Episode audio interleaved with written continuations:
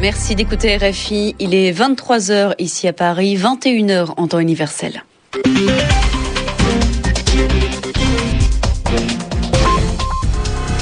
Élodie Largenton. Bonjour et bienvenue dans le journal En français facile, une édition que je vous présente aujourd'hui avec Edmond Sadaka. Bonjour Edmond. Bonjour Élodie et bonjour à tous. À la une, la défaite des islamistes en Algérie.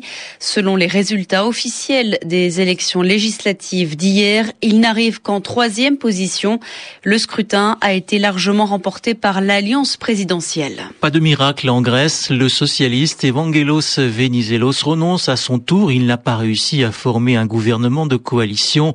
Dernière chance, le président grec. Il va mener les dernières négociations pour tenter de trouver un accord entre les partis politiques. Et puis en football, Reims et Troyes joueront en Ligue 1 la saison prochaine, tandis que Boulogne est relégué en National.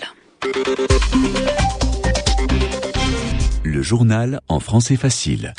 Les résultats officiels des législatives d'hier en Algérie, le FLN, le parti présidentiel, arrive largement en tête. Large victoire donc et un revers, un échec pour les islamistes qui n'arrivent qu'en troisième position. À Alger, Marie-Pierre Olfan. C'est un raz-de-marée pour le FLN. Le parti du président Bouteflika remporte 220 sièges sur 462, soit une centaine de plus qu'aux précédentes législatives. Le parti du Premier ministre, lui, le RND, arrive loin derrière, avec 68 sièges en deuxième position.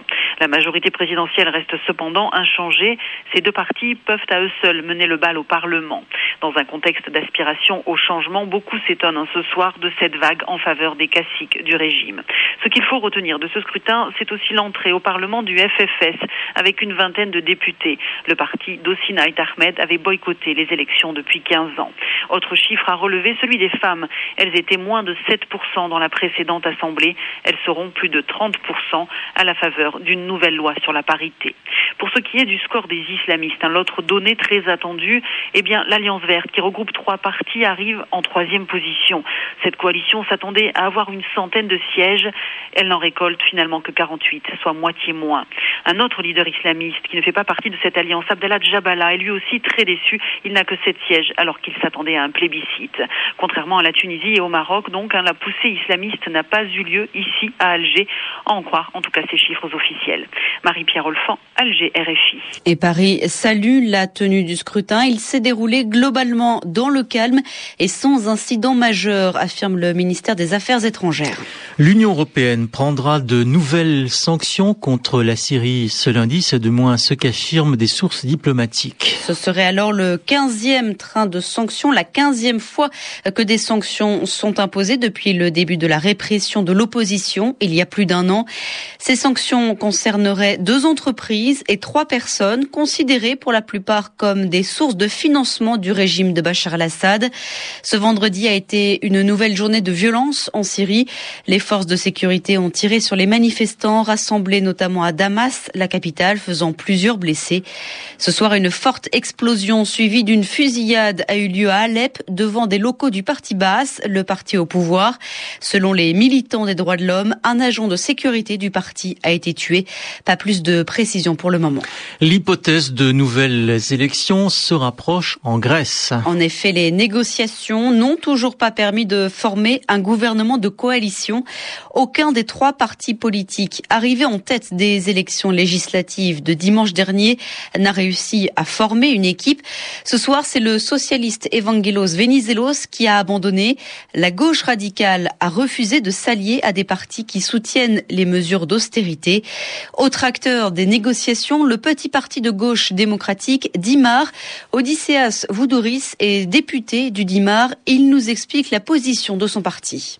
La gauche démocratique propose exactement une troisième voie qui n'est pas la poursuite de la politique qui a été désavouée, mais qui n'est pas non plus euh, une politique de rupture avec l'Union européenne, propose une politique euh, de changement d'orientation dans un cadre d'une renégociation des accords qui ont été passés avec nos partenaires européens. Qu'est-ce qu'il faut renégocier selon vous? Alors, il faut premièrement abolir les clauses qui sont contraires au droit européen. Il y a des clauses qui sont totalement abusives, et en particulier des clauses qui concernent les restrictions de l'autonomie de l'indépendance de la Grèce ou les clauses qui concernent la gestion de l'argent qui nous est prêté par nos créanciers. C'est complètement absurde. Si on nous prête de l'argent, c'est parce que on paye des taux d'intérêt. Cet argent doit être géré par nous. On ne peut pas être mis sous tutelle. Ensuite, il faut comprendre qu'il n'y a pas de solution. Il n'y a pas de solution pour nous Grecs, mais il n'y a pas non plus de solution pour nos créanciers à long terme, à moyen et long terme, s'il n'y a pas une croissance en Grèce. Donc, euh, avec les mesures d'austérité, il faut que l'on ait des mesures de croissance économique. Des propos recueillis par notre envoyé spécial à Athènes, Heike Schmidt. Le procès à Oslo d'Anders Bering Breivik, jugé pour la mort de 77 personnes l'an dernier en Norvège. Il y a eu un incident aujourd'hui au tribunal. Le frère d'une victime a lancé une chaussure vers l'accusé en pleine audience. Il a rapidement été maîtrisé. Le procès a alors repris dans une ambiance un peu particulière à Oslo. Grégory Tervel. L'émotion était trop forte, alors qu'il ne restait à examiner que deux rapports d'autopsie des 69 victimes du Teuya.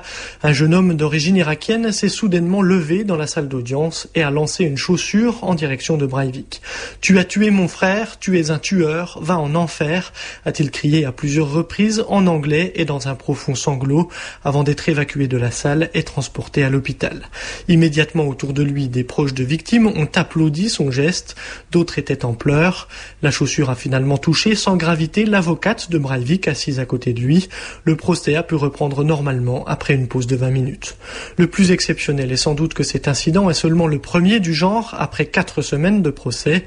La salle d'audience est petite, Breivik est assis entre ses avocats à seulement 3 mètres du public et sans autre protection que la présence de quelques policiers aux alentours. Mais jusqu'à présent, personne ne s'était adressé directement à l'accusé. Tout le monde avait réussi à contenir sa douleur et son chagrin en entendant des détails pourtant très cruels et poignants. La Cour espère que l'incident de la matinée ne viendra pas assombrir le climat de dignité remarquable qui caractérise ce procès hors norme. Grégory Tervel, Oslo. RFI. Le football en France, euh, Reims et Troyes joueront en Ligue 1 la saison prochaine. Montée assurée grâce à leur victoire face à Amiens et Monaco ce soir. En revanche, Boulogne battu à Angers et relégué en national. Ce sera sûrement le cas de Metz qui a perdu ce soir sur le terrain d'Arles-Avignon. Le rendez-vous de Wall Street. Et direction à présent New York pour un point sur la bourse. Pierre-Yves Dugas. L'indice Dow Jones termine la semaine sur une baisse de 34 points et se retrouve à 12 821.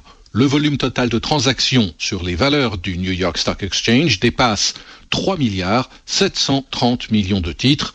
L'indice du marché Nasdaq est inchangé à 2934. Les investisseurs ont été pourtant aujourd'hui encouragés par la remontée du moral des consommateurs américains au plus haut depuis janvier 2008, c'est-à-dire avant la grande crise financière. La baisse des prix de l'essence à la pompe explique en partie ce redressement. Mais la catastrophe du jour frappe JP Morgan Chase. La plus grande banque des États-Unis a avoué hier soir, après la clôture, avoir subi depuis le mois de mars une perte de plus de 2 milliards de dollars à la suite d'une erreur dans sa gestion de ses risques de trading. Le patron de la banque, Jamie Dimon, fait son mea culpa. La solidité de l'institution n'est pas remise en question, pas plus même que sa profitabilité au second trimestre a priori. En revanche, ses systèmes de contrôle de risque sont clairement pris en défaut. Le cours de JP Morgan Chase plonge de 10% dans un volume record. Et d'autres banques comme Citigroup, Bank of America, Goldman Sachs subissent également des dégagements. L'euro repart à la baisse dans ce contexte et finit à 1,2922. Le baril de pétrole brut léger coté à New York décroche encore de plus d'un pour cent et revient à un peu plus de 96 dollars. Sur les autres marchés de matières premières aujourd'hui, le contrat de café s'effrite de 0,8%, mais le contrat de coton plonge à nouveau et cède même 3,5%. Le contrat de cacao abandonne 0,8%. L'indice Dow Jones, je vous le rappelle, ce soir a cédé 0,3%, l'indice du Nasdaq est inchangé. Du coup, sur l'ensemble de la semaine, le Dow Jones a bien perdu 1,7% et le Nasdaq cette semaine recule de 0,8%. Et c'est la fin de ce journal en français facile. Merci de l'avoir suivi. À Paris, il est 23h10.